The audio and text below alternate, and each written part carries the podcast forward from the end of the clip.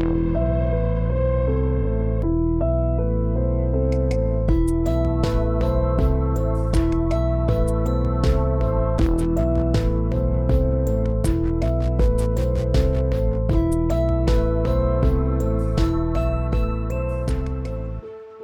everybody. So, in this episode, this is going to be the entire interview that I had with Christina.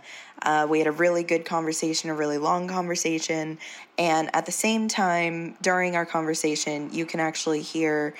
Uh, she has Bud as well as another bird, and you can hear the birds in the background um, being birds. They're uh, making noises, being loud you'll actually hear at one point because of the nature of the conversation we're having bud actually picks up his um, glenna and marty arguing dialogue again it's very interesting to hear in real time and um, this interview was just so interesting and it was so great talking with christina so i really hope that this gives you some good information um, a little bit of the drama that we all love some of the tea that we all like and I hope that you all enjoy it.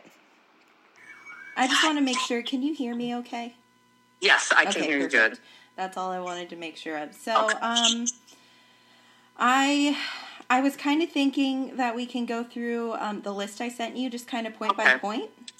Yeah, that's what I, I got that now. I like how you put that down there. You went pretty quick on putting that out there when you said, "I'll get your email out." I'm like, "Holy crap, you did awesome." Well, so this was um this is generally actually how we usually write our notes. I took um, oh, gotcha. I, I, took a lot of stuff out because I didn't want you reading through. I think it, it was eight pages, honestly. Gotcha. um, I was like, you gotcha. don't need to read through eight pages of shit. You know right, this, but I wanted to at least put it here so that um, as we're talking, I can keep track of okay. where in my episode the sound clips okay. will go. It'll help keep it more organized. Okay, okay, sounds good. Yeah, you were your first point is talking about the timeline, and with Connie, the, from all the information that I've read, mm-hmm. they had seen Marty, so that would have been a Monday night on the 11th. Okay, and Marty was over there. He mowed their lawn. They had conversations.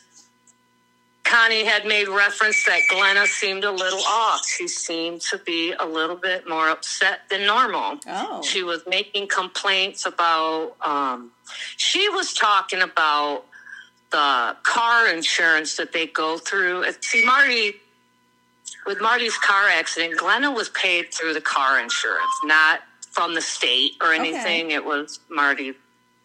And she had been complaining to Connie and her husband about how they weren't reimbursing her correctly for mileage and something was off. And so she just seemed a little concerned.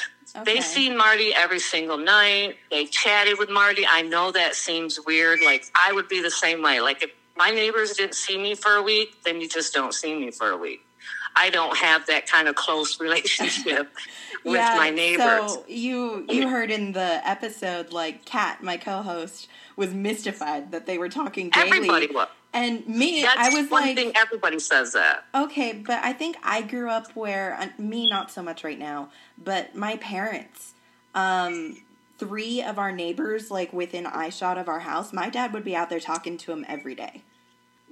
Yeah, and that that's typically how Marty was. Okay. That's how Marty always was, even when we were together. Marty was the guy that everybody liked, always. You know, before the accident, he was probably liked a lot more. He got super weird after the accident. And I think as time went on, Glenna's, her ugly kind of rubbed off on him. So back to the neighbors. So she thought Glenna was kind of off. Marty had made plans to do there was something he was going to do for them the next morning. I don't I don't think it was ever specified. So, yes, there was morning text and and Marty anybody who knows Marty, he would he was on his phone or had his phone, always responded within seconds. Okay. And I think they a text went out the next morning, 8:30, 8 whatever, and no response. She, she went to work. I think there was text exchange or attempt at texting. I think even the husband tried to text throughout the day. She gets home from work. She's like, I'm feeling like this is so weird. Like, I need to go over there. She goes over there. She's a comfortable enough neighbor where she kind of wiggled the door, like wiggled the door handle because she could hear the dog barking. Mm-hmm. Like, hey guys, looked in the window, didn't see anything. She couldn't really see anything from the way she looked in the window. Checked it, it was locked. Okay, that was weird. I guess there was more calls going to them or text, nothing. The next morning, she did it again before she went to work. Still door locked, dogs barking. Okay. I don't know what was going through her mind. She didn't, she was still distraught and probably still is seven years later after all this happened, of what she's seen and what, how this all turned out. I wouldn't blame. So I don't know if there was more detailed, conver- you know, but so then she went to work, got out of work. So this is now the next day Mhm. on the 13th, her third attempt going there around 3:30 whatever. She does the same thing, jiggles the door, but the door was unlocked at this time. It was locked the first two times. You know, so yes, the house was in a disarray. It wasn't tossed or turned up or anything, but to open up the door, she that was actually right where Glenna had shot herself was in the chair to the left of the door so the lamp was knocked over Okay. from where her hand went backwards so yeah it does make it sound like you know she had to kind of push her way in but she moved the lamp out of the way Mhm. and literally two feet from the door to the right is the bedroom she said she she walked in but she probably took one step in and you could see Glenna in front, covered up to her head.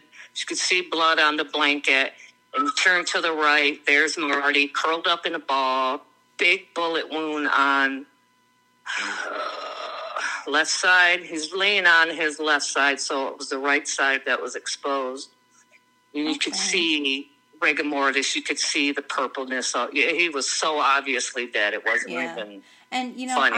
I I am so sorry to interrupt. Um, I forgot to ask: Is there anything you do not want to talk about? I don't think there's anything that I'm not. I'm I'm comfortable with anything. There's Okay. not nothing out there that I'm not comfortable talking about. Okay, At so all. so most of the information I had about the timeline of those couple of days, it sounds like I I had most of it right. Right. Okay. And I think that I think that's pretty accurate on everybody's part, except you know people freak out about the neighbors. Like, well, I don't give a fuck about my neighbors. I get that. um, and some people don't understand how weird it is, or don't even put the connection together. That well, how was the door locked for two days? oh, I totally think that's and weird. then unlock, you know, and we don't know. I mean, this police department was so freaking small town, they didn't even know what they were getting into.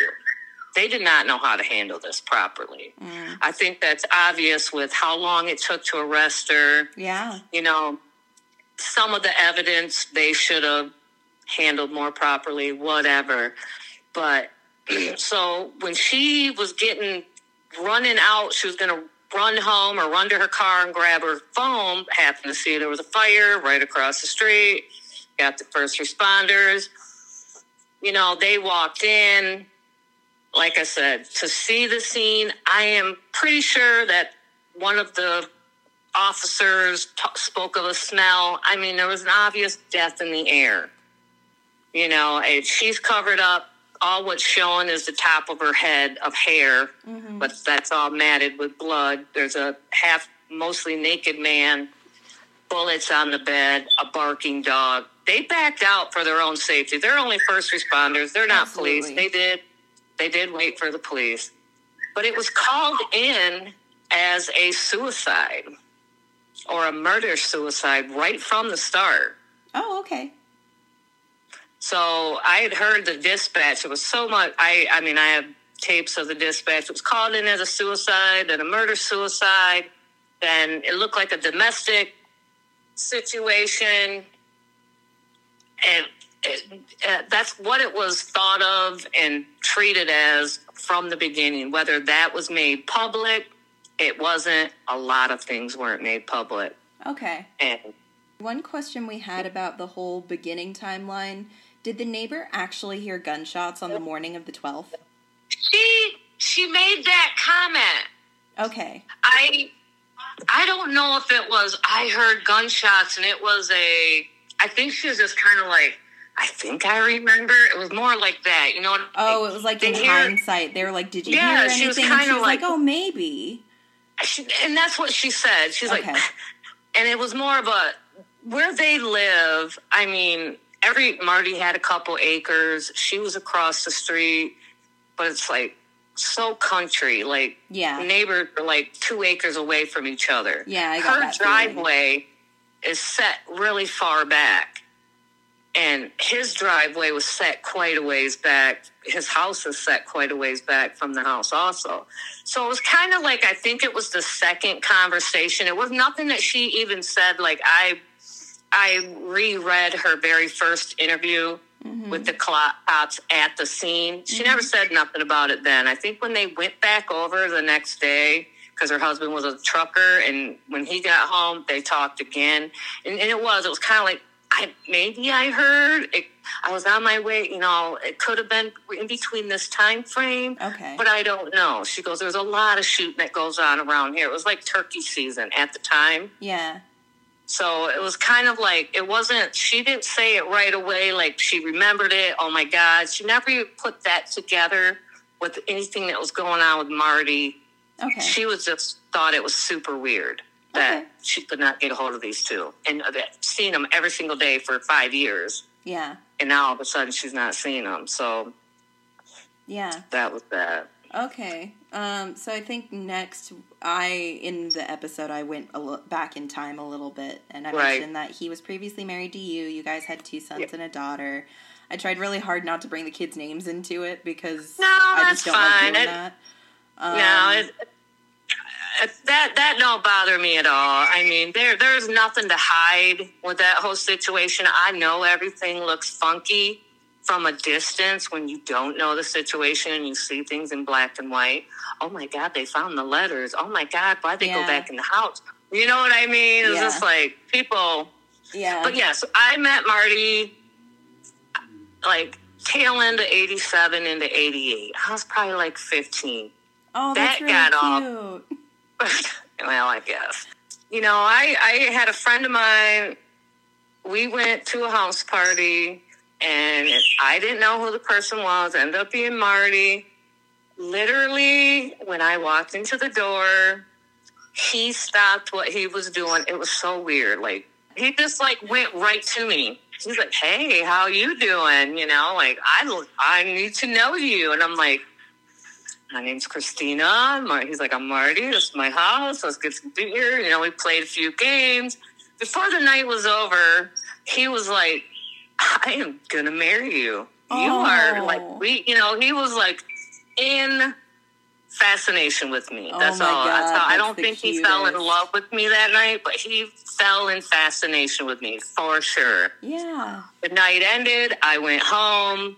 I wake up the next day. My mom says, Christina, there's a boy at the door, and it was Marty. You know, so he, you know, he made it pretty clear that, you know, he wanted to be be my friend. Yeah. And friends turned into boyfriend, girlfriend. You know, he was my first love. I was only, you know, 15. He was 18, almost 19. My mom was not very thrilled about that whole situation, you know, we were together for a year before any, you know, naughty stuff happened. Of course, you know, the first time is what's going to, you know, I ended up 16 and pregnant Okay. We you know we stayed together. He had a job. He was working. He was very supportive. My parents were very supportive. I still went to school. You know i we had a baby.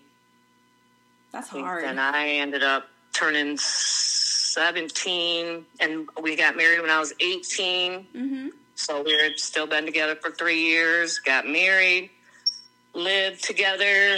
I was pregnant again shortly after getting married had jason and then had Jessica. You know, we had a, a decent life. We were young. I mean, I was still, I was barely, I still 19 and when I had my third kid. Wow. Jessica, my daughter, was a super oops. Like, I was on the shot, got pregnant literally eight weeks after giving birth. So I was like, my kids are only 11 months apart. Wow. But I mean, things were good. I mean, things weren't perfect. We were young. We were trying to figure things out. You yeah. know, I mean, we had our ups and our downs, but, you know, we had a lot of friends. We did a lot of camping. We were always very social people. Marty was just a happy go lucky guy. You know, and then the accident happened. And that happened in 95, which would have made me 22 years old. He got into the accident, which was traumatic. I mean, they didn't even expect him to live. Yet they're, you know, if he does live, he's not going to have. And I think this is where a lot of the whole memory thing, I don't know if that was just a dig because when I listened to Glenna's, that that was never a thing. I, Glenna was the very first person to say that in her interview, and I was so stunned by her saying that Marty didn't even remember his wife or his kids. I was like, what in the actual and that was something to grab on. I think the first news person that grabbed onto that and i was the one that gave him the interview. I was the one that had all the evidence at the time. I went to the uh, freedom of information act. I paid hundreds of dollars for this information yeah. and i was fine with showing it to the public he literally took out bits and pieces and made it something that it wasn't and yeah to take anything that she said. She literally had nothing nice to say about one person in Marty's family, oh. which shocked his mother, all his sisters, my kids. She made it sound like Marty hated everybody. That's terrible. And we, well, that's just how Glenna is. And I think that she was just so afraid. Dude, she knows what she did. This was four months after. Four months after the murder. And the first time the police really got a chance to talk to her, other than that they did three short interviews with her while she was in the hospital during her fake coma, because she was never in a coma. The see, I didn't even that. see that she was in a coma. I think I saw that. I think it was said um, in um, the most public place it was said was on the ID channel where uh-huh. they said uh-huh. she was in a three week coma. And then there was some posts online, and this is all like from her family. Uh-huh. And those text messages posted I would send you. She like, she was in a coma for three weeks and didn't even know who she was. I was like, no, I can prove to you that she was not in a coma. She was never in a coma. And even the doctor said in trial, she was released 20 days after the after she shot herself. But I'm trying to figure out when the three week coma came in. what they released her while she was in her coma. Yeah, you know that's not how it works. So, but sorry, Marty's accident. He did change it, but he healed so fast. So from, what what injuries did he have? Because what I saw was that he had a traumatic brain injury and like yeah. the bones on one side were shattered. He had the frontal lobe. It was a T-bone accident. He was in a very small car.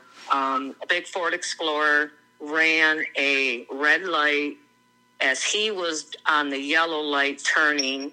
So it hit him broadside, T-bone style. And so, yes, the left, it shattered his left part of his jaw, shattered the left arm. His mm. pelvis was a mess and his left foot never worked afterwards. They never determined if the left foot not working was due to brain or the way his pelvis healed. Oh, interesting. So okay. it was it was never during my time with him. If they diagnosed that ten years afterwards, maybe, but the five years that we were together, mm-hmm. they could not determine why. And his knee worked, everything worked, but from the ankle down, he had no it he had no movement and they could never determine whether that was a brain related or because he shattered his pelvis you got so many nerves and tendons yeah. something could have pinched off you know. So yeah, so he was pretty shattered, and you know he he was already only a buck twenty nine when the accident happened. By the time he he was in a coma for three weeks. Mm-hmm.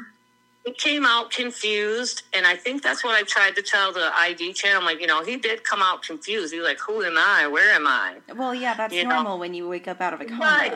Right. It was just me and his dad were the only ones there when he came out of the coma, and and it was a very intense situation. You know, he was freaked out. I never left. I never left that hospital once, and I had three little kids. And thank you, my mom and Marty's mom took care of my kids, and my brother.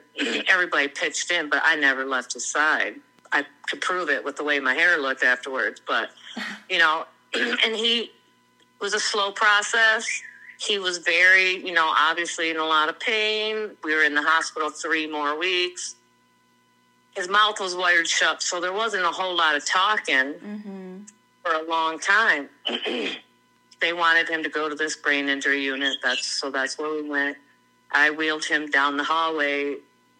It was like the hallway of death. Like Aww. this is where you can go to die. I could not breathe. I it, I, they put us in a room. We shared a room with a young kid. He was probably 19 years old who had been in a brain dead coma situation, oh. but had his eyes open yeah. for 13 years. Oh my God. And I was just like, this, this is, this is not, this is not cool. In all honesty, three days after he was in that place, I went to his doctor and said, I'm going to take him home we don't we don't recommend it. Uh, he's either going to come home with me, or I'm going to be living here because he can't he can't be here. Yeah. They it was all against doctor's orders, but they let him come home. Gave me the beds, showed me how to clean his trach. He came home in a trach, feeding tube, and oh diapers. God, that is so, so much. It is. And I'm 23. Yeah. You know, I'm 22 years old. I have uh, my oldest son is five, you know, but I was not going to let him live there. My brother lived with us at the time. He helped me. We, we did outpatient physical therapy. He did that for like six months. He got his ass back in order and he got back to work. Even though, yes, he had a brain injury, mm-hmm. maybe he wasn't as quick as he used to be, but he never let none of that hold him down. Good. And we were together five years. But, you know, again, I was 23 years old. Once you change your husband's diapers and you care for somebody like that, my, again, hindsight, if it would have happened when I was 40, it probably would have been different. I was just not in love with him like that anymore. And the more I did not want to be intimate with him, the more he did. And it became an issue.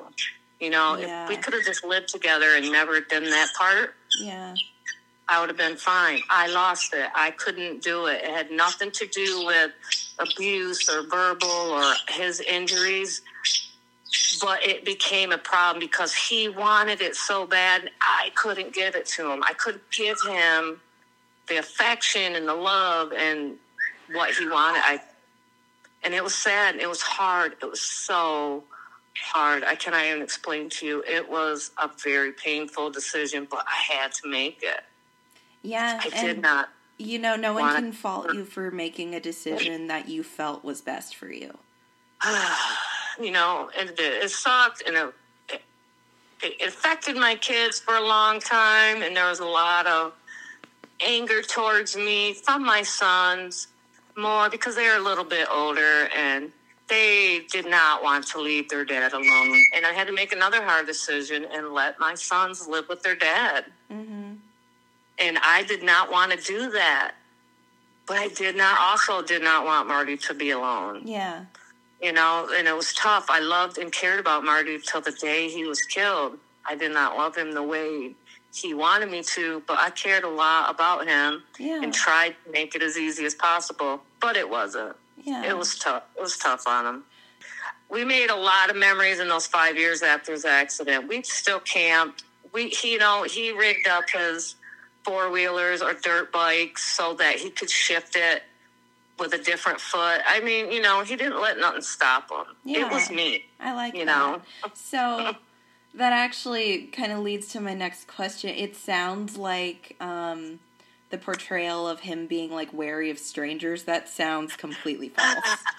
Well, I guess as I don't want, I don't know that I would say he was wary of strangers, but he was protective of his home, and he always was. You know, he knew he couldn't get places fast. If he was at home and he wasn't, he had to wear a brace. If he didn't wear a brace, then he had to like pick that left leg up really high so that it wouldn't drag hmm you know? So he knew he wasn't quick. So he was protective of his stuff. And i think that happened more with age. Okay. i do believe marty changed a lot with age. Okay. because when i found out that glenna was in charge of finances it blew my mind because i that was always marty's thing I was gonna ask you that too later. I think I think that just changed with time with his health, or she just slowly Took control Maybe. herself.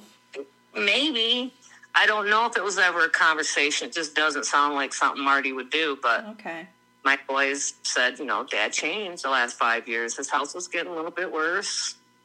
You know, he knew that he was going to need more help. Yeah. You know, so So how did Glenna come into the picture? Well, Glenna was somebody that Marty knew before me. They're Okay. both four or five years older than me. And she was married. Marty met her at a party. They did the Humpty Dumpty at the party and didn't see each other. You know, she was married. He had sex with her at a party. And then she oddly got obsessed with him Oh. and would not leave him alone. And she was still married. Well, she was a 17, 18 year old married person in 17, 18. That was before me. And when I met Marty, he told me about her. He's like, This girl, it's been years since we've done anything, but she still calls my mom's house. She calls and hangs up. She calls and says weird things and then hangs up. So I knew about her, Mhm. you know, and I'm like, well, if that's something that you got to handle, I don't really want to be a part of. I'm 15, dude. I don't need Yeah. woman drama. No. Um, you know. But then I never heard Glenna's name again. For the 13 years that Marty and I, that was the only conversation we ever had about Glenna. And it's from, to my knowledge, from talking to family, talking to friends, then and even now after that, he never had any contact with her the 13 years we were together. Okay. to my knowledge from what you know and i never i never heard that name again. We got divorced officially in 2000 marty was doing some dating sites and stuff. That wasn't working out. It's hard. And he's handicapped. He's got two kids. He works you know all of a sudden in 2002 or 3 maybe 3 years later Glenna's daughter shows up at Marty's sister's house and she's 15. She says, My mom told me that Marty's my dad. What? So that's how Glenna got back in Marty's life. Oh my god. So then there was the conversation with the daughter, you know, and Marty's like, Yeah, I guess it could be. You know what I mean? Like, yeah, we, yeah, could be.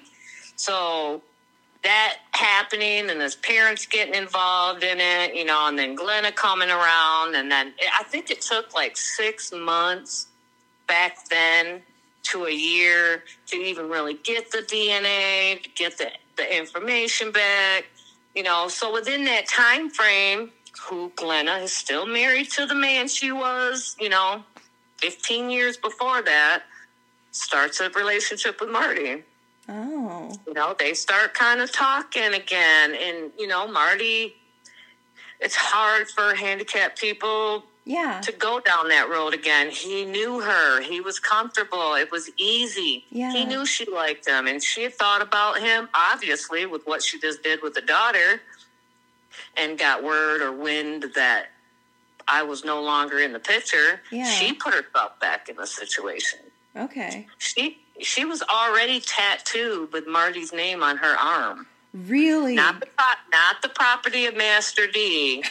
Uh, that was afterwards, but good God, when I heard that, and I I heard about it long ago, and my kids just, oh my God, you will not believe what Glenna did. I Yeah. was like, no shit and lame. Okay. Never in a million years. Okay, wait. Since we're talking about it, was that a prison tattoo or was that before she went? No, that was Oh what she got when she married Martin. Yeah, she never, she was never in prison until this. No, that was done shortly after getting married to Marty or shortly before. Who is Master D? Miss Marty Duram. Really? Apparently, I Oh would my have never thought god. Marty, but she just, uh, yeah, she was weird. Like I said, there was, I never seen the tattoo, but apparently, and it even says it in her present thing. Yep. And I went through pictures. I've been looking at pictures. I went back through her police interrogation. I'm over here trying to find this damn tattoo that says Marty on it. But Donna Switch says it was there when she came to the house after her daughter was there. So it was there before they were together. And it was there when she was married to another man. Oh my god. And apparently, she had been telling this daughter and her husband that there was always a possibility that this man named Marty Duram was her dad. Wow. So this girl grew up feeling like this is my dad, but I may have another dad. Yeah. But he didn't. He didn't end up being her dad. But it got them together, which is, I think, that's what Glenna wanted I mean, she it had thought sounds about like this it. man for 15 years. You know, she thought about him for 15 years. She, you know, and back 15 years before that, yeah, Marty was somebody to, you know, think about. He was very good looking, very outgoing. Marty wasn't quite the same person when she got back with him, but he was healthier than he was, and it didn't, and it seemed to take a decline quickly after them getting together. Mm-hmm. The health issues. Yeah. Okay. Now I went back to the state of the bedroom, which Okay. was which was interesting. Um, I saw in you, the email you sent me that um, Marty was actually only shot four times, but there were five wounds. Yeah, and, and that's another reason why this small goddamn town teased me off a little bit because it states in their fifth gunshot wound. So we always thought all the way up until the trial Mm-hmm. that Marty was shot five times. But it was only So four. none of that was released. We all said five times five. That's what the autopsy says. Shot three times, two times in the chest, one in the back, and one in the wrist.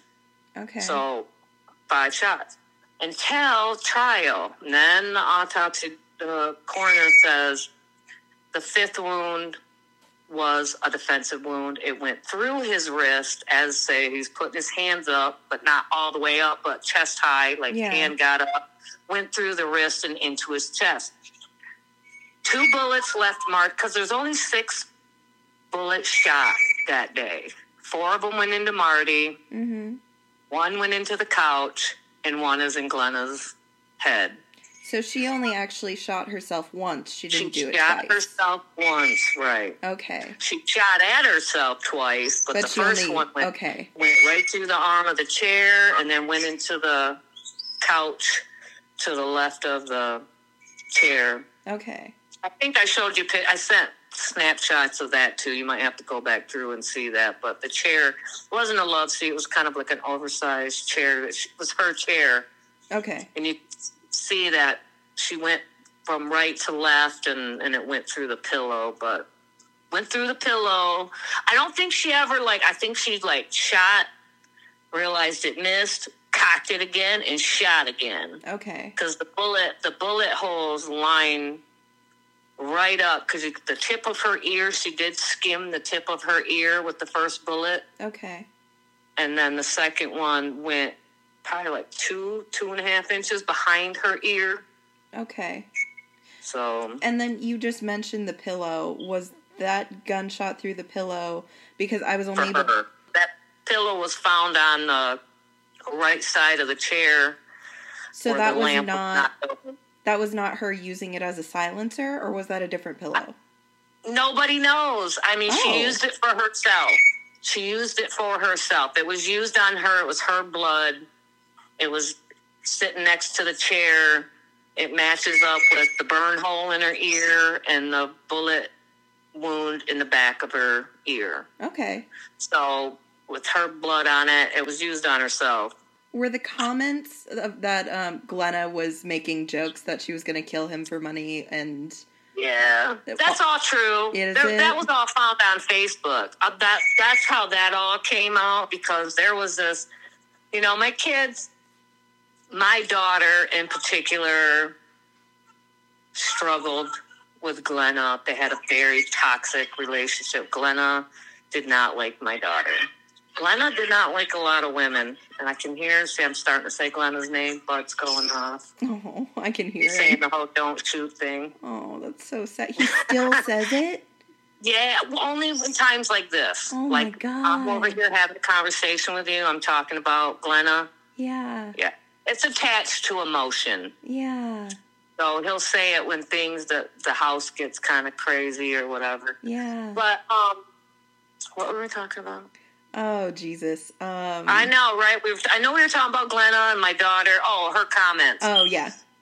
they would i have not physically talked to marty in a long time hmm he we had a weird relationship like it was tough for the first three years we still did the kid thing Yeah. we had to see each other every weekend then it got good then he met glenna it was still good and then i think glenna realized that i wasn't going anywhere and then it wasn't good anymore Hmm. there would be weird phone calls i try to talk to him about jessica or jason and i could hear and she wasn't shy about what she'd say i could hear glenna in the background calling me a slut calling me a bitch. Why are you talking to her? You know, he The mother be- of his children. Yes. Oh so it got to the point where my daughter, at the time, maybe it was seven or eight, hmm did not want to go over there anymore. So she did not have a relationship with her dad for five years because of Glenna. That's sad. Because Glenna did not want her around. She would say nasty things to my daughter. You're a slut. You're going to grow up to be a slut just like your mama. Who says that to a seven year old? That fucking bitch. She hated me. I don't know why Glenna hated me. Crystal, she hated me. I think since Marty never wanted anything to do with her afterwards and spent 13 years with me, I don't know if she spent those 13 years fawning over him and hating me. She hated me. I mean that and the fact that you and him share kids and she doesn't. it meant not maybe she hated me and people family marty's cousins i didn't know none of this until afterwards obviously oh yeah glenna no, we couldn't we didn't even really want to talk to her because she would bring you up Oh my she god, brought she's me one of those. no she just had a weird hate for me yeah. and she had for decades. But she and Marty had a strange relationship with the way they talked to each other. That would have never flew with me, Marty would have never. Marty and I would have never spoke to each other like that. I there was no way because he would call her names. He'd call her fat. She'd call him retarded or handicapped or white boy. That that was just their thing. I never witnessed it, but this is a conversation like, "How's your dad doing?" Oh, yeah, you know, good. You know, him and Glenn are bickering, but it was always bickering. You know, bickering. There was never no knockdown, drag out. But yeah, I had heard that that's what they did, and then I had seen some things online that were posted probably about a year before Marty was killed.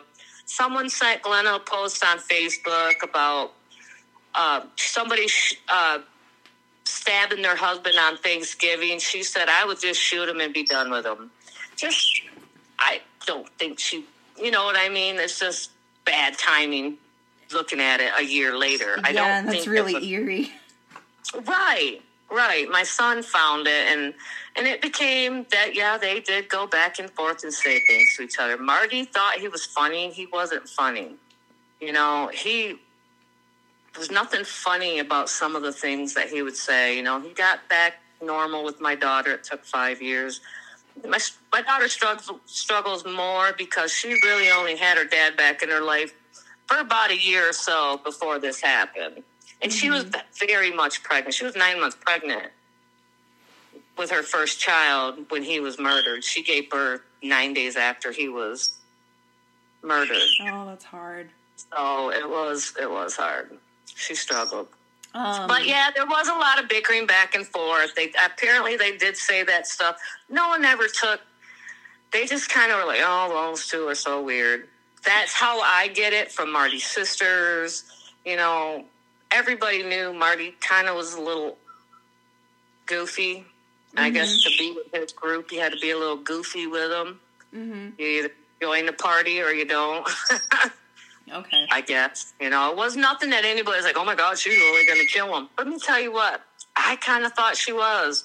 Something really weird had happened, and this was when we were all still talking very early on. My kids were very young. Me and my sister drove to my son's football party, football game. Glenna came out to smoke a cigarette. I was out there smoking a cigarette with my sister and we were talking about going to the mall, going out to lunch after we left the game.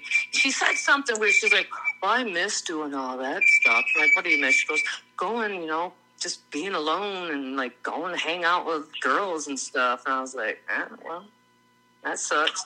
I made a comment to my sister. I was like, "Man, I don't know, get a bad feeling." But this was 11 years before this happened.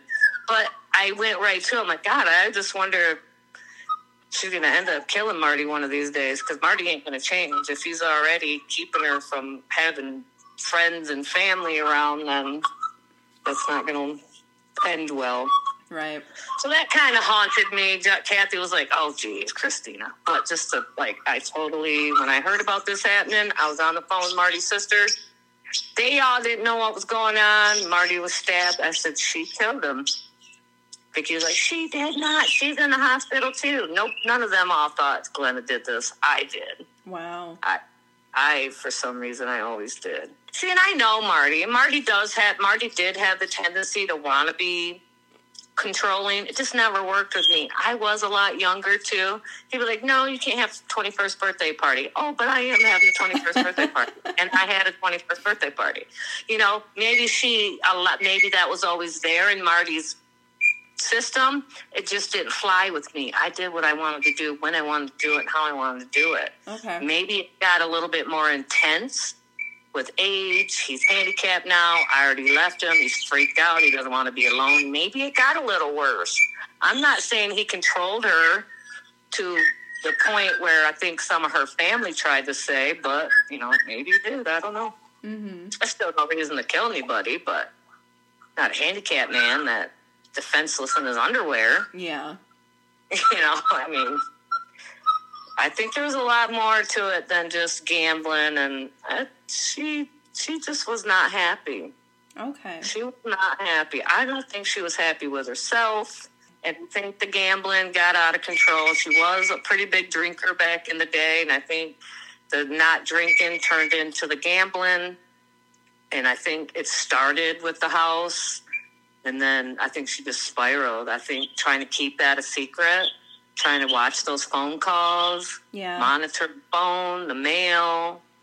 I can't even imagine how stressful that is to do that for a year Yeah. to do that for a year. You know what I mean? Uh, Yeah. I think it's got to be too much. I don't know if she planned herself. I know she knew Marty had to go. I don't know if I think doing what she did to herself kind of came later. I think there was a lot of freaking out. I think there was a lot of thinking. I think there was a lot of pacing. I think there was a lot of smoking because she filled up two ashtrays in that bathroom, which happens to be the bathroom right next to Marty's dead body, which is weird. But Yeah. I That's saw what your wrote her letters. too. So, um, I saw in my research that while police were doing a canvas of the neighborhood, four different people mentioned that they needed to talk to Bud. Is that true? No, I I need to go back through. I don't. I know that Glenna's daughter mentioned the bird. I don't know if any of the neighbors. There may have been one neighbor that might have said something. I don't think it was four people, but I could be wrong, and I will go back through. I do know that for sure. Her daughter, Glenna's daughter, said something about the bird Okay. and maybe one of the neighbors said something, but I don't. Yeah, it was said. Yes, it was, which I thought was super weird. Yeah. Um, okay, so now we're at the point where I actually mentioned your children. When this all happened, there was a dog. My son Jason, because they're all they all stayed outside behind the police barricade for like five, six, seven hours, and they got my middle son Jason got the dog that had been in the house at the time, and um, he had said my dad's got a bird in there. We, you know, kind of got to get you could hear the bird, and they're like, yeah, well, I'm. We're not going to be able to get the bird out at this time. Maybe you guys come back tomorrow because then the way they described it, you know, once we're done, and that's what Marty's dad said. He's like, they told his dad that once we're once we leave here, we have no. It's not our crime scene anymore. It's not our house. You guys are going to have to be responsible to take care of any valuables. I know he's got a safe in there with money and guns in it you guys need to take care of. And this was told to the dad, Marty's dad, and, and my kids. And you guys come get the bird and do what you got to do and just take care of the house. And at the time, their main concern was the bird. Get him out of there because they didn't know. I mean, nobody had seen Marty for two days, so Bud probably hadn't been fed for three, four days. Yeah. So the, the kids did go back the next day. Marty lives about an hour away from us, from where my kids and we all live. And so they drove back up there and got a dog carrier and got the dog. I mean, the bird. Got a cat carrier and got the bird. But by the time my kids, I should show you a picture of what the police did to the house because to get that bullet out of that couch, they literally, and I'm not even exaggerating, it looks like they blew the couch up. The whole entire house was full of foam from the cushions because the couch, the bullet went through the arm of her chair into the following couch across from the chair. Mhm. And to get that bullet out, they shredded the couch. So my kid, one son, brought me the bird. My other son stayed in the house. They were like lost. Like th- this was the last place their dad was. They Yeah. don't know what to do. Like I'm going to clean this up for dad. Yeah. That's what they were saying. I'm going to clean this up for my dad. I don't even think they really fully understood that he was gone yet because they hadn't slept. They went back there the next morning. There was no sleeping going on. They just started picking up the foam, started picking up the couch splinters, what the police did. And there sits an envelope, a big, gigantic manila envelope that had Glenna's mom's name on it. My kids know her mom's name yeah. they thought it was weird. Yeah, my kids opened it and like when they opened it up, you could see three envelopes in there. One said Laura, one said Eric, and the other one said Bob Norman. And my kids were like, "What the fuck?" So yeah, they opened them up. This is they don't know where Glenna's at. They don't know what happened to Glenna. They know their dad is dead. Glenna could be dead.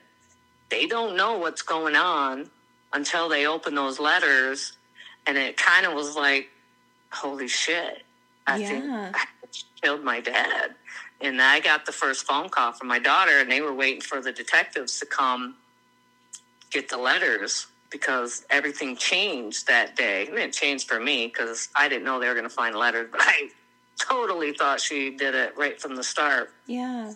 So or they did it to each other so let me did they have to break in to get into the house? I think my son did, and then my other son went through the back door that was locked, unlocked. Okay. But but because Justin went in one way and Jason went in the other way, literally immediately because they didn't know the situation, my son Jason called Detective Doyle and was like, "Look, I went through the back door. My brother did not know the back door was unlocked, and yes, he used a credit card. It's all in writing that my son called to tell him that. You know what I mean? Like they called to let him know, and we found some letters. So you need to come over here and get these letters. But yes, that is how one kid entered the house. The other kid went through the back door that was unlocked. But yes, my son Justin did use a credit card to enter the house because there was a screaming bird in the house. Yeah, And- and, they want to go in and take care of the living wanted to go- creature that's in there. So in reality, in black and white, yes, Justin broke into the house. okay. But he But did not have to. If he would have just waited for Jason to make his way around the garage, and Jason was already in the house when Justin went in there, you know, but they were not thinking straight. Their Yeah. dad is dead. What the hell happened? I don't know. You know, they were a mess. yeah. They really were a mess. Because all the times talking to these detectives, they do. We we were told right from the beginning the only way they would describe it is there was, and this is how Detective Johnson described it to me. It was there was no intruder involved. It was a domestic situation. I said, "So you're telling me that Glenna did this?" I'm telling you, Mrs. Keller, that there was no intruder involved, and it was a domestic situation. They would never say Glenna did it, but he told all of us there was no intruder involved. They told news that there was a domestic. That's how it was aired on the news that night. The neighbors have not have not been warned of any intruder or any issue. It was a domestic situation, and there's no no reason for anybody to be concerned. That's how it was told on the news. How it got turned into an intruder, I don't know if that just happened later because nothing was being said about it. Mm-hmm. But the very first night, it was said, you know, neighbors were all told that it was a domestic situation. What does domestic mean? That it happened in the house between Between members of the home. Yeah. you know so it was never it was never discussed as a intruder ever but it sounds better to say that it doesn't Yeah. sound interesting to say the truth It doesn't all- sound interesting to say, oh, they No. knew from the beginning. They're like, no, we need this crazy story. well i mean in comes the bird doesn't that already make the story weird why does it gotta get more weird that's what i i could never fathom me and don i was like the bird story isn't weird enough why do they gotta keep making it more more weird you know and then one of the news places made a big deal about her not being checked i give no shits about her not being checked because it obviously didn't change the situation she's still alive but like I said, the situation looked and smelled and felt like it was two dead people. And it Mhm. took an professional to come in there and be like, hey, she's not dead. Yes, that's another super weird thing. Thank you, Newaygo County Police, for making yourselves look even more stupid.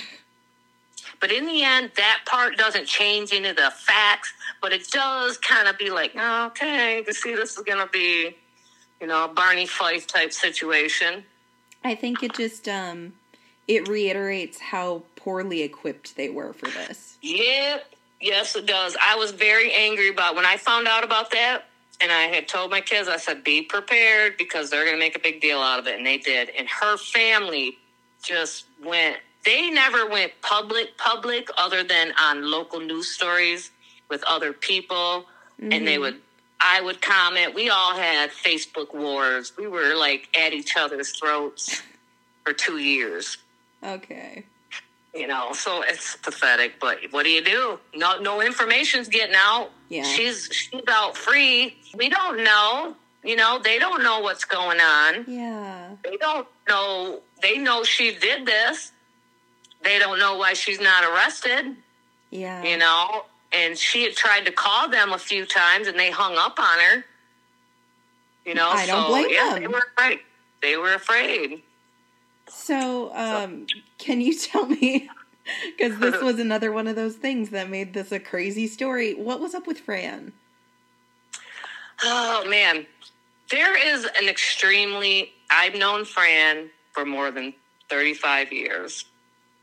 I was friends with Fran when Marty and I were together. Um, Fran is kind of like Glenna, and I think that's why those two got along. Glenn, Fran did not like women too much neither. She didn't have nothing to do with her own mother in law, who happens to be Marty's mom's sister.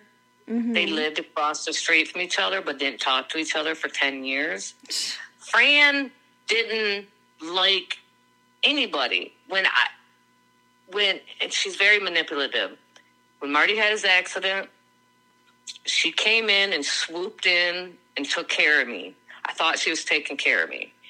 But what she was doing, she got me to the point where she made me angry at Lil, Marty's mom. Because Marty's mom would come and buy something for Marty, and and Fran would put it in my ear that she was trying to take over my job. And I got into fights and arguments with my mother in law for no reason because Fran antagonized me. I didn't sleep for three weeks. Fran is weird. That's my experience with Fran. Okay, so her what, what's up with her coming forward as a psychic? What is that? I that must have that must be something that happened to her. I didn't know she was a psychic until all this. That was news to me, but I had not had any contact with her in 20 years. I had not Mar by then Marty and I had been divorced for 15 years, so it was 15 years mm-hmm. that I had mm-hmm. had no contact with her. But I there was always conversations. Marty would talk to the kids. Marty really didn't even like Fran. He liked his cousin Scott, and he wanted to visit Scott. But Fran has always been smarter than everybody. Oh. And been better than everybody. Even just real quick, just to give you an idea how cold hearted she is. Even in um, there was a probate, we had to go through bullshit probate stuff for Marty's will and his belongings. Marty's mom had to stand up and talk about her son, and Fran was outright laughing at her from the other side of the courtroom. What? It was weird. Like Fran, we don't know why Fran doesn't like Marty's mom we don't understand Fran. We just know that she has been in the Phalens for 45 years and didn't talk to his her own mother-in-law for 35 of those 45 years. So we don't really understand her, but I will say that 3 days after Marty's murder, she reached out to my son and asked if he could get one of Marty's crossbows to give to Scott. And Justin said no, and we don't know if that's what turned her into not liking our part of the family because she wanted something of Marty's and my kids said no. It was literally three days after Marty was killed. Yeah. She wanted one of Marty's crossbows. But that was the thing that happened in probate. She stood by Fre- Glenna and her family to get Marty's belongings. She wanted Marty's belongings. It was so weird. Nobody got Marty's belongings, just so you know, when because legally it should have went to Glenna, but the courts knew that she was a suspect. Yeah. And so everything was auctioned off, which is fine, whatever. The kids didn't want anything. They just had to be there because they had to freaking be there. They didn't want none of their dad's stuff. Right. But it is what it is. Um, I read the interview, and she, yeah, she was. This was three weeks. She talked to the police two weeks later, and she gave the "I'm a I'm a psychic." I just want to let you know that the last time I talked to uh, Glenna, she was telling me about how Marty was telling her that she's he's not going to have anything to do with his mom anymore, and we were just so proud of him for standing up to his mom none of that happened because we have pictures of two weeks before Marty was killed. He was at a cookout with his parents. But why she lied about that, we didn't we didn't know. I when I read it, I had I called Lil right away, and I was like, "Did this really happen, Lil? Did Marty say this to you?" She's like, "My God, Christina, no. Hmm. why is she saying that stuff?" And then she said, but look, she already knew, the whole family already knew where the gun was found because the police left a white, a pink slip in the house that said, Ruger found near chair in living room, two bullets found near Marty's head. You know, so we already knew not being told by the police, but the police have to leave an evidence tag of what they took from the house. Yeah. So we already knew that there was a gun involved. We already knew where the gun was. So did Fran. Oh. But she still oh. told the police, I just want to let you know, she's probably like rubbing her head. I think there's a weapon, or I don't know how she did it. Oh. Near the couch or chair. Check their right hand. Okay, they're both fucking right handed. we knew that the gun was found by the chair. We told everybody. Everybody knew that. I don't know. Attention, we don't understand Fran neither. But she Okay. turned really hateful to the family to where she made up lies. And the detective told us that Fran is trying to say that one of the Durams sat a, a bow, uh, an arrow by their door written "You're next" on it. yeah, I saw that. But none of my none of my kids or Marty's family killed Marty, so why would she be next? You know, the only the only person that killed Marty was was Glenna, and we know Glenna didn't do it because nobody did it. And the detectives told us it never went anywhere in the system. Just be careful. Maybe you shouldn't be trying to reach out or don't try to don't try to talk to them because she's trying to cause trouble for your family. That's how we were told about it. And that's why we kind of put them on blast on Marty's page. Look at this shit. Apparently we did this, you know, but we didn't. Yeah. so, a little, little bit more things going on in our lives just a couple weeks after Marty was murdered, like trying to bury him, than trying to put arrows on their doorstep. Yeah, I mean, you have Nobody even more important things to do. So it wasn't, there was no harassment. There was a bad conversation between Marty's brother and Scott. And Scott, the way that Dan put it, he was like, you know, you see what happened to my, my brother.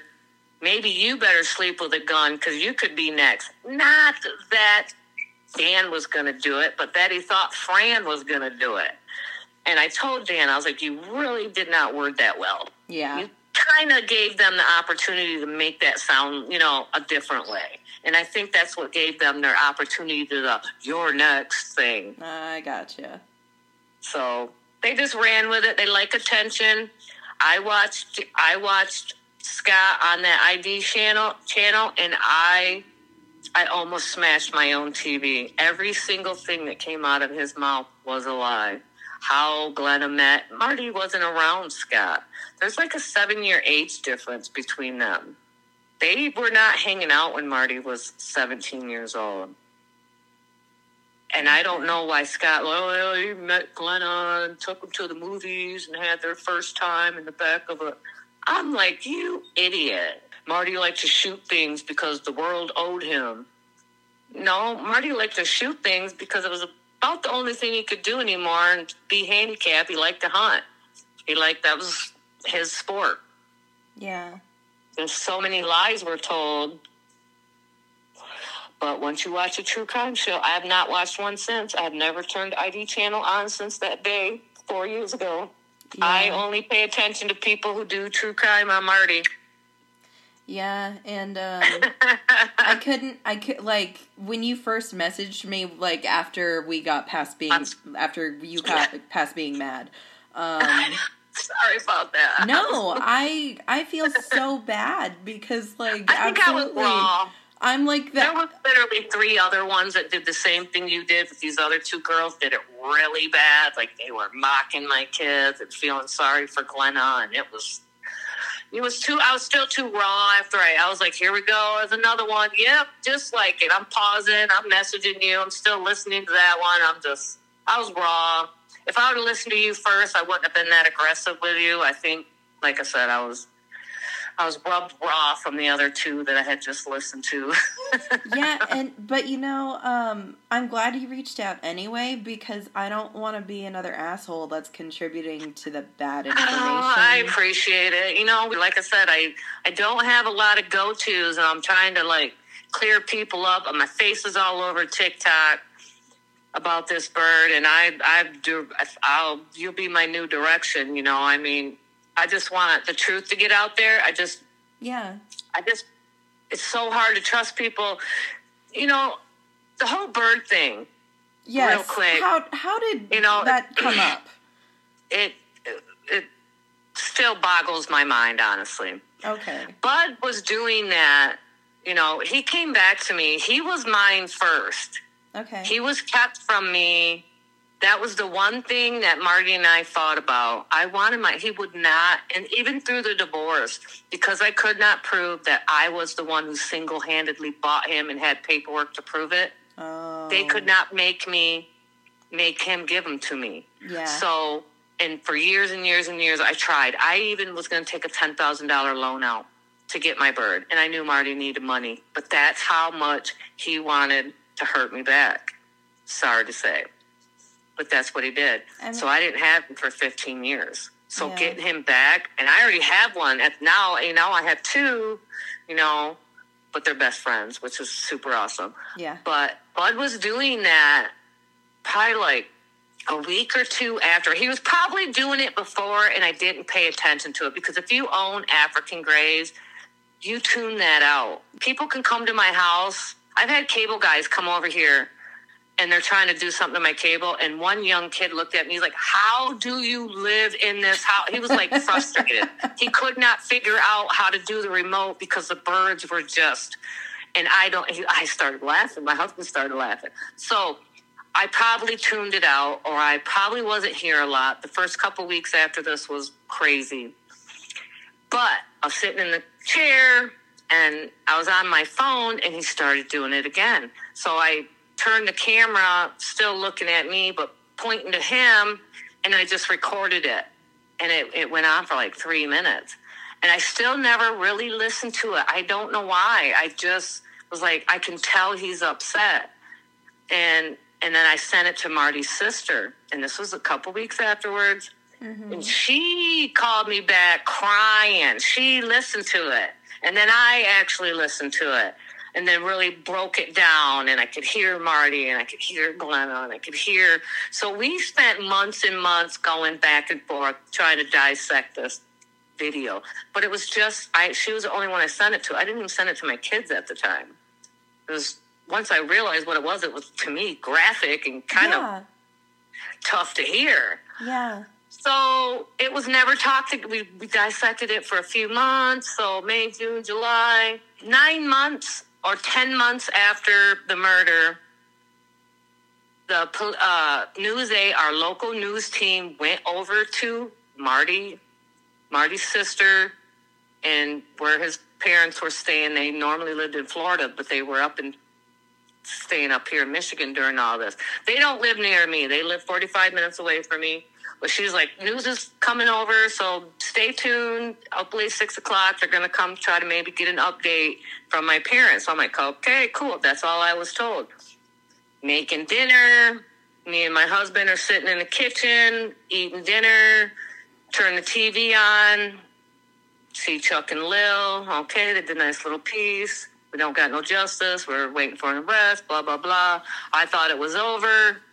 Start cleaning up dinner and I hear Bud squawking, and then I go to look out in the in the his room in the bird room, and I'm like, okay, it's Dave's like it's on TV.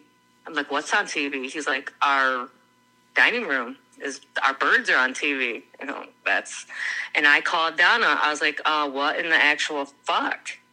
She's like, oh my God, Christina, all I did was show them. I just thought it was interesting. I'm like, yeah, it's interesting. My phone is ringing off the hook. My bird is on the TV. They already know who I am because they can't do anything other than what they did without my permission. And it was it the very first story, that very first guy, he's like, is Bud telling us who did this? Is Bud telling us that Marty, you know, so it, that motherfucker did it. It all, that's how it happened. I had nothing to do with any of it. Every interview that I did, I just, yes, I think it's a fascinating story. Yes, I think it's super sad that a bird had to witness that. And I think it's kind of crazy that it imprinted and he says it. That's all I ever said to anybody. So when all the news people came to my house, they were so fascinated with the bird. And they're like, well, what do you think about Bud saying this? I'm like, I think it's crazy. I think it's painful. I know he's seen what happened. I know he felt it. Do you think he's going to help solve the murder? I said, no, I don't. But they never would show that. they cut that out. They just finish out. I never once said that he told us Glenna did this. Yeah, I remember I did it see just that went, news report. It went crazy. Inside Edition. I come home from lunch. Inside Edition's in my driveway. Have Fox News. You know, every radio station in Michigan, China, England. I never once told them that he told us who did it but nobody would air it. They literally cut that out. And I said, We've always known that Glenna did this because literally within three weeks, she was arrested. Timing. It was weird timing. Yeah. You know, yes, I think the police took a long time because they were waiting on her health to get better. This is a small town. They cannot handle all this. I think they literally waited till the very last minute. I think the key thing was an issue. I think because the kids found the letters, and the detective said, We have about 50 pictures of this envelope. Well, why didn't you open it? We didn't think it was. They, they just said, I think one of the cops said it said personal on it, personnel on it. So we just thought it was a business letter. You know, it said personnel on it. Yeah.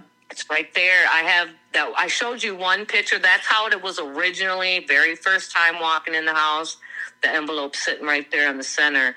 But in other pictures, they moved the envelope, put it behind the pillow, and took more pictures of the pillow, and then moved the envelope again to put something else underneath it. And I'm like, this envelope has been moved around the whole entire house by these police guys, and they never opened the goddamn envelope. Yeah.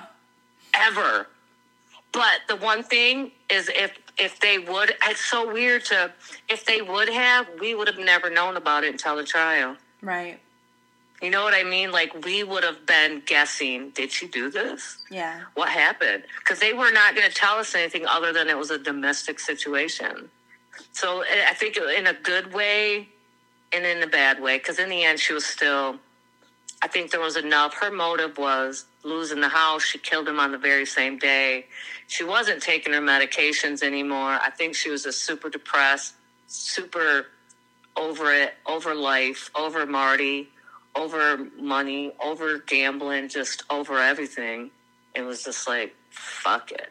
Yeah, I'm and done. I don't I don't know if you made it to the end of our episode, but at the end I think um Kat and I were talking, we're like, I I think that yeah. maybe she did mean to kill herself and it yeah. just didn't happen, but yeah, that doesn't excuse. I think she was super scared. I think she was super scared. You could tell that she had been going about the house. There was she had put shoes on, but one was Marty's shoe and one was her shoe. There was dog shit on it. I don't know. She could have even took the dog out. She was in and out and around and moved. She she took sentimental cards and pictures of her and Marty and the kids and was looking through them. There was a lot going on in that house for a long time before she made the decision to do what she did to herself. Yeah. There was a lot a lot going on and and uh, Marty did not die instantly. That man moaned. He had to have because this bird moans. He does a very painful moan and that's the only thing that I can think of. Plus, like I said, I can see the pictures of Marty. He scrunched blankets up to his chest to stop the bleeding and stop the pain. Oh, he did not so like sad. die on his back with his eyes open. Mm-hmm. To me, that would be a fast death. He's huddled in a blanket like a baby, almost under the bed, like he kept scooching and scooching and scooching. You know, he just couldn't get up. Yeah. And she sat right there and wrote her letters and smoked like 85 cigarettes that night. or those days afterwards. Still don't know. Yeah, I saw that that it was hard for people to even tell when exactly yeah. she killed him. They could only really yeah. um, draw the, the, roughest timeline based off right. of her cell phone searches. Right. Go by because Marty was very much on his phone all the time. Last time he used it was nine o'clock that night. So he had to have been killed. And plus, he was in his underwear standing on his day before clothes. If you ask me, I think he was getting out of bed and was like, What the fuck? She might have been making noise.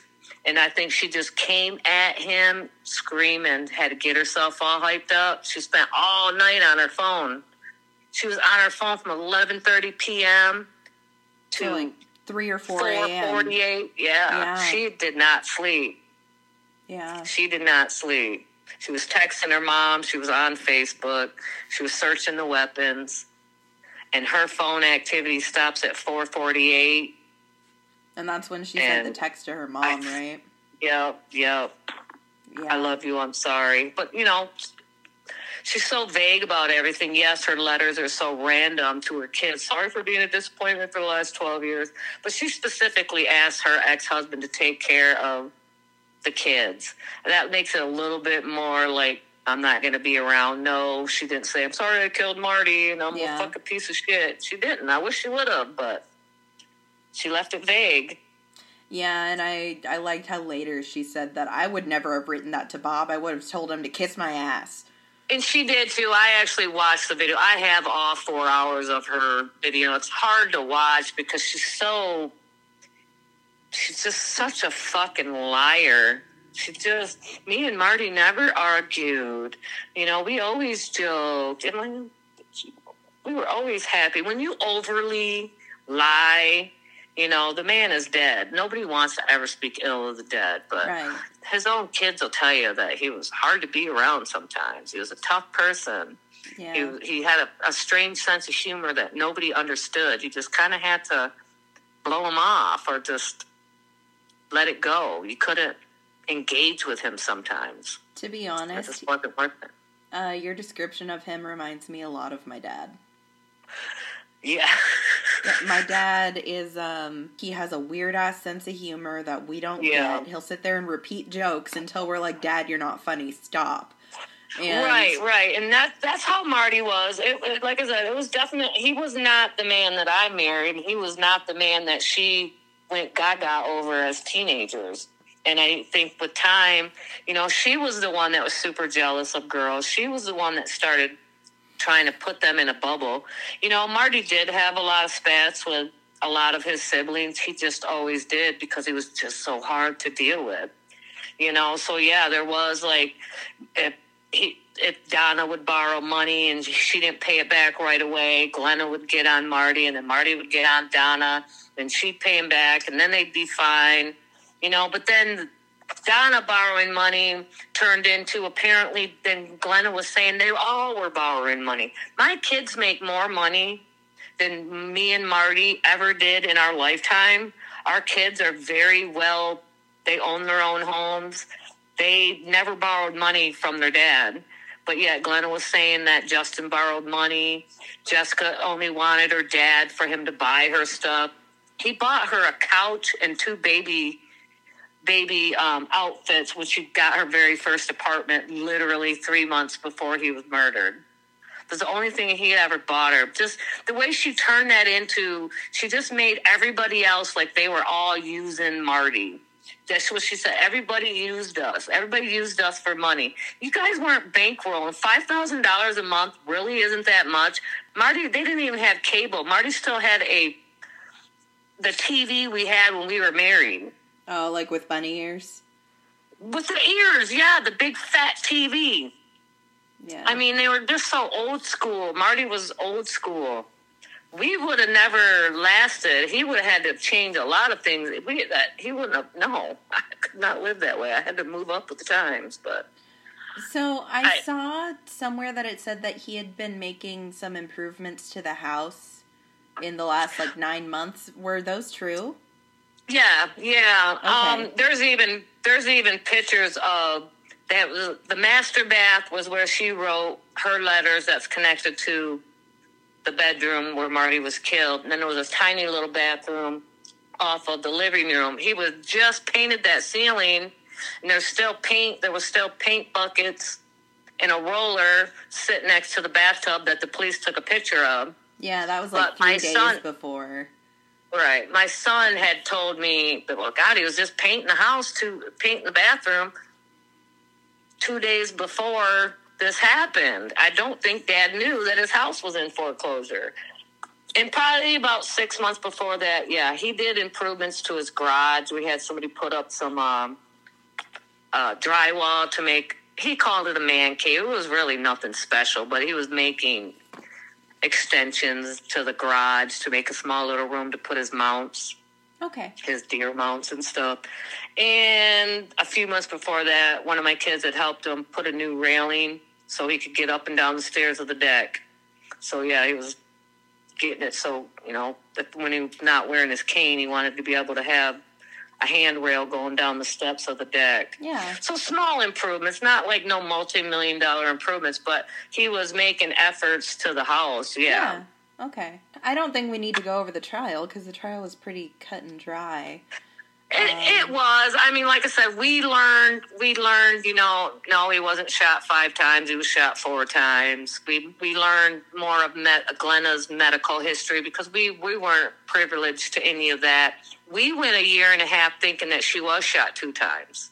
Because we were never we were never you know. So we we thought also until the trial, then we found out that no, the one bullet in her in her head and the other bullet went into the chair you know so we went along her family all over post will be like she shot how did she shoot herself two times? I don't know how she shot herself two times but i know she did but apparently she really did. She shot at herself two times but only one of them actually hit Gotcha. and no the kids did not steal steal money it was an envelope i sent you a picture of it Yes, I Marty saw had that. a wave runner that he was saving money for. And it took probably about three months before the wave wave runner was even ready. But my kids called to get the wave runner taken care of for his dad. So no money was stolen out of the safe. Why that they said that? That was all still say from her family. The kids knew about maybe the way it was handled, and I think I'm going to blame the police on that. Because, yes, the, the police did come back months and months later, actually a year later. So, what happened to the money that was in the safe? Oh, shit, really? You're going to make. Because they had. Why they made a big deal of it is because they had to. The way they described it to us was to dot every I, prove that nothing was stolen. The kids took the money, but I hate that word took the money. I hate that phrase. You know, yes, there was money in the safe. Yes, my kids put their hands on it. Yes, they took it out of the safe. They did not steal it. It was not for nefarious reasons. Yeah. They did not mess up the crime scene. You know, yes, money was taken out of the safe. Okay. I guess if you want to be technical, yes, there was money taken out of the safe. And the money was never discussed until just before the trial. I think they just wanted to get that part out of the way, make sure that that money was still there after the scene. yeah, because the After- defense would probably Right. go straight for that. Right. You would think because there was literally 50 guns in that house. That's a And- lot.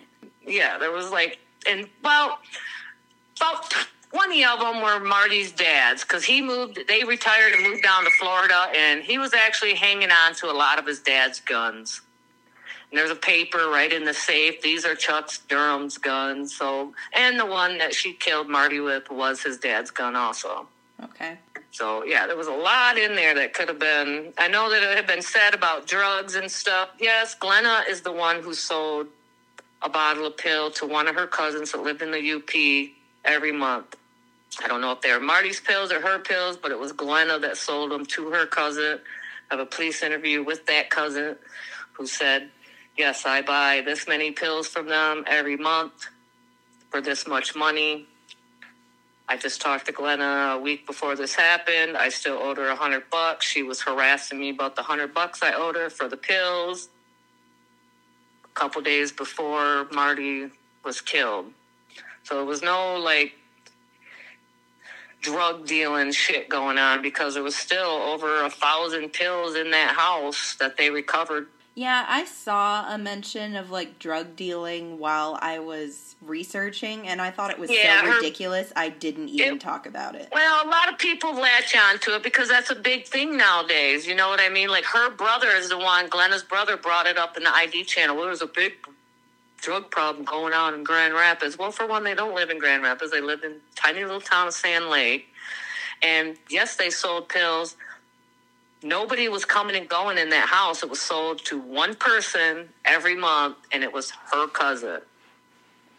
So I don't know if that's a big drug deal. I know Marty was not. He would do his best not to take his medication. He did not like. He already felt like he was kind of out of it.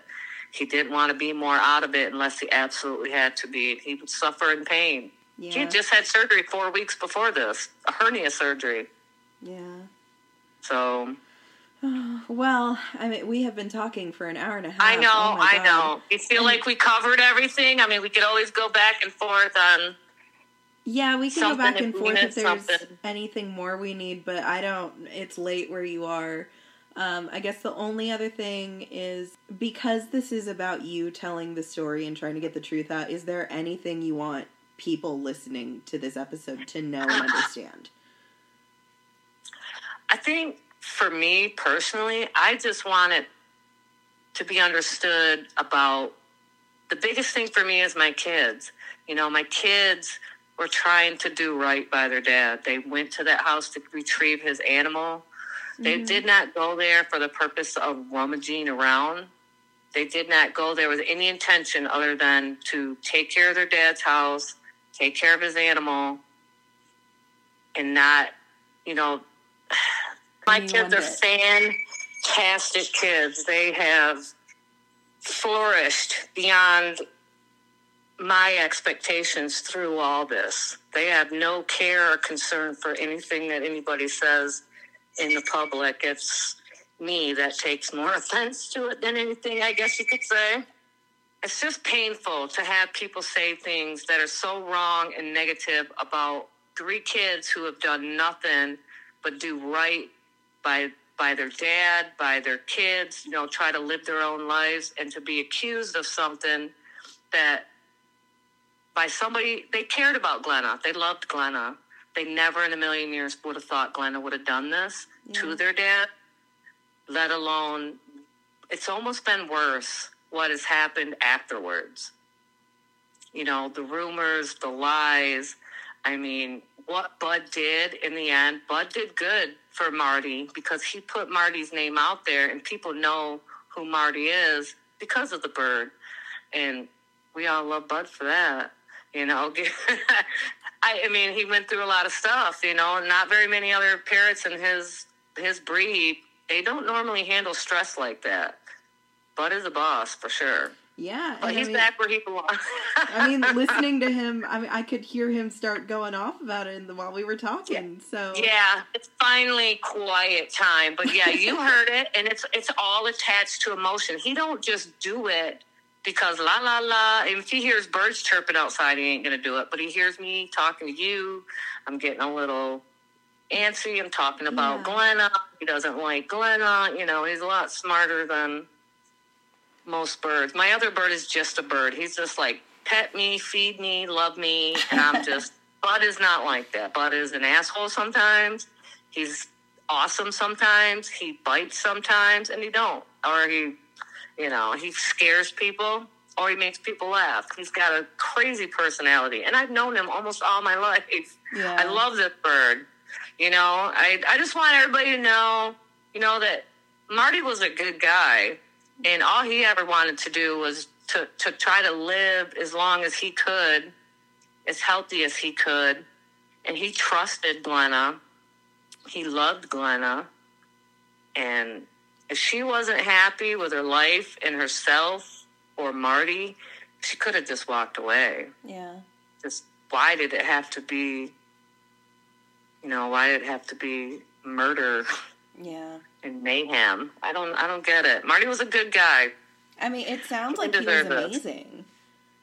he was i mean he wasn't perfect you know no one wants to ever talk bad about dead people. He was definitely not perfect. He was definitely hard to be around. You and he was, but if you if you loved him, you could handle it and you can deal with it. Maybe their personal life was a lot more different behind closed doors. We don't know.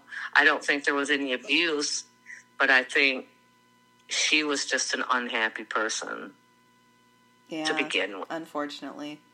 You know, I just think she was already somewhere. She could have made Marty a better man. She could have helped him.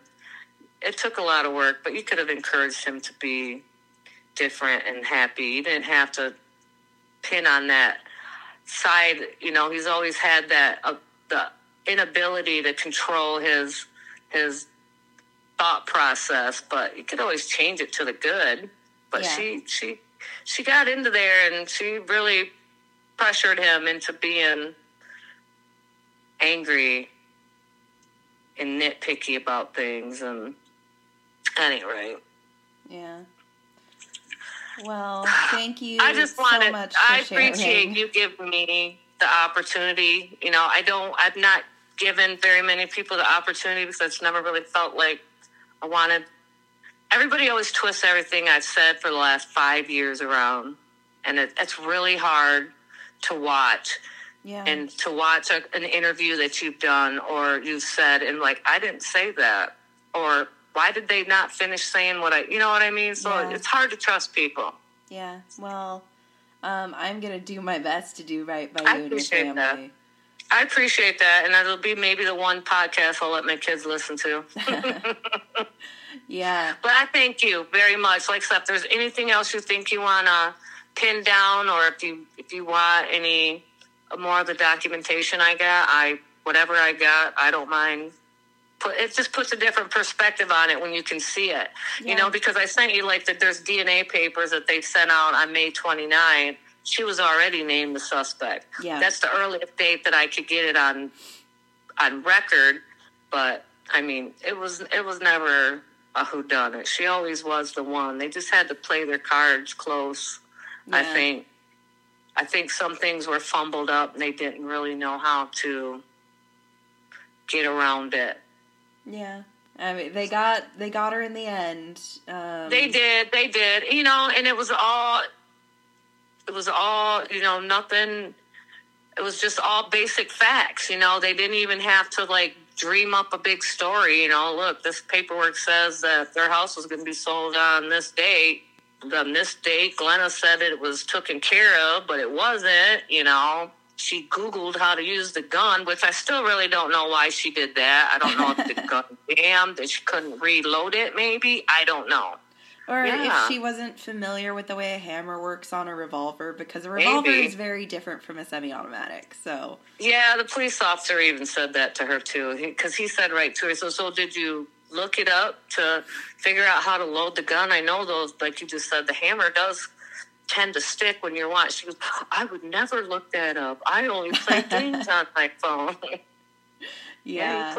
and like I mentioned in the episode, I have over 25 years of gun handling experience and um, even I have a little bit of trouble with revolvers just because I I deal mostly with semi-automatic guns. So right, right. See, and I'm not a gun person. I used to shoot a little bit when I was with Marty. I was kind of part of the role of being around him. Yeah. yeah. but it's never been my thing. So no, I I've never even put a handgun in my hand. So I would imagine I don't think she did neither. Right. So yeah. I well. But I'm glad she did because mm. that's what got her for the premeditated. Yes. That's the only thing that locked that in. Yes, absolutely. So, again, thank you very much, and we can definitely keep in touch. I appreciate yeah. chatting with you. I had a good time. Yes, you're so easy to talk to, and thank you so much for trusting thank me you. with this and for correcting me because I I try we try so hard to make sure that we're not sharing bad information and if we even question something, we don't mention it. So, right, but only bad information is out there because that's what's uh, click worthy. Yeah, I've which learned is that the hard way. Yeah, so we will uh, we will make sure that this is the real story. I appreciate it. Thank you. Thank you have a good night. You too.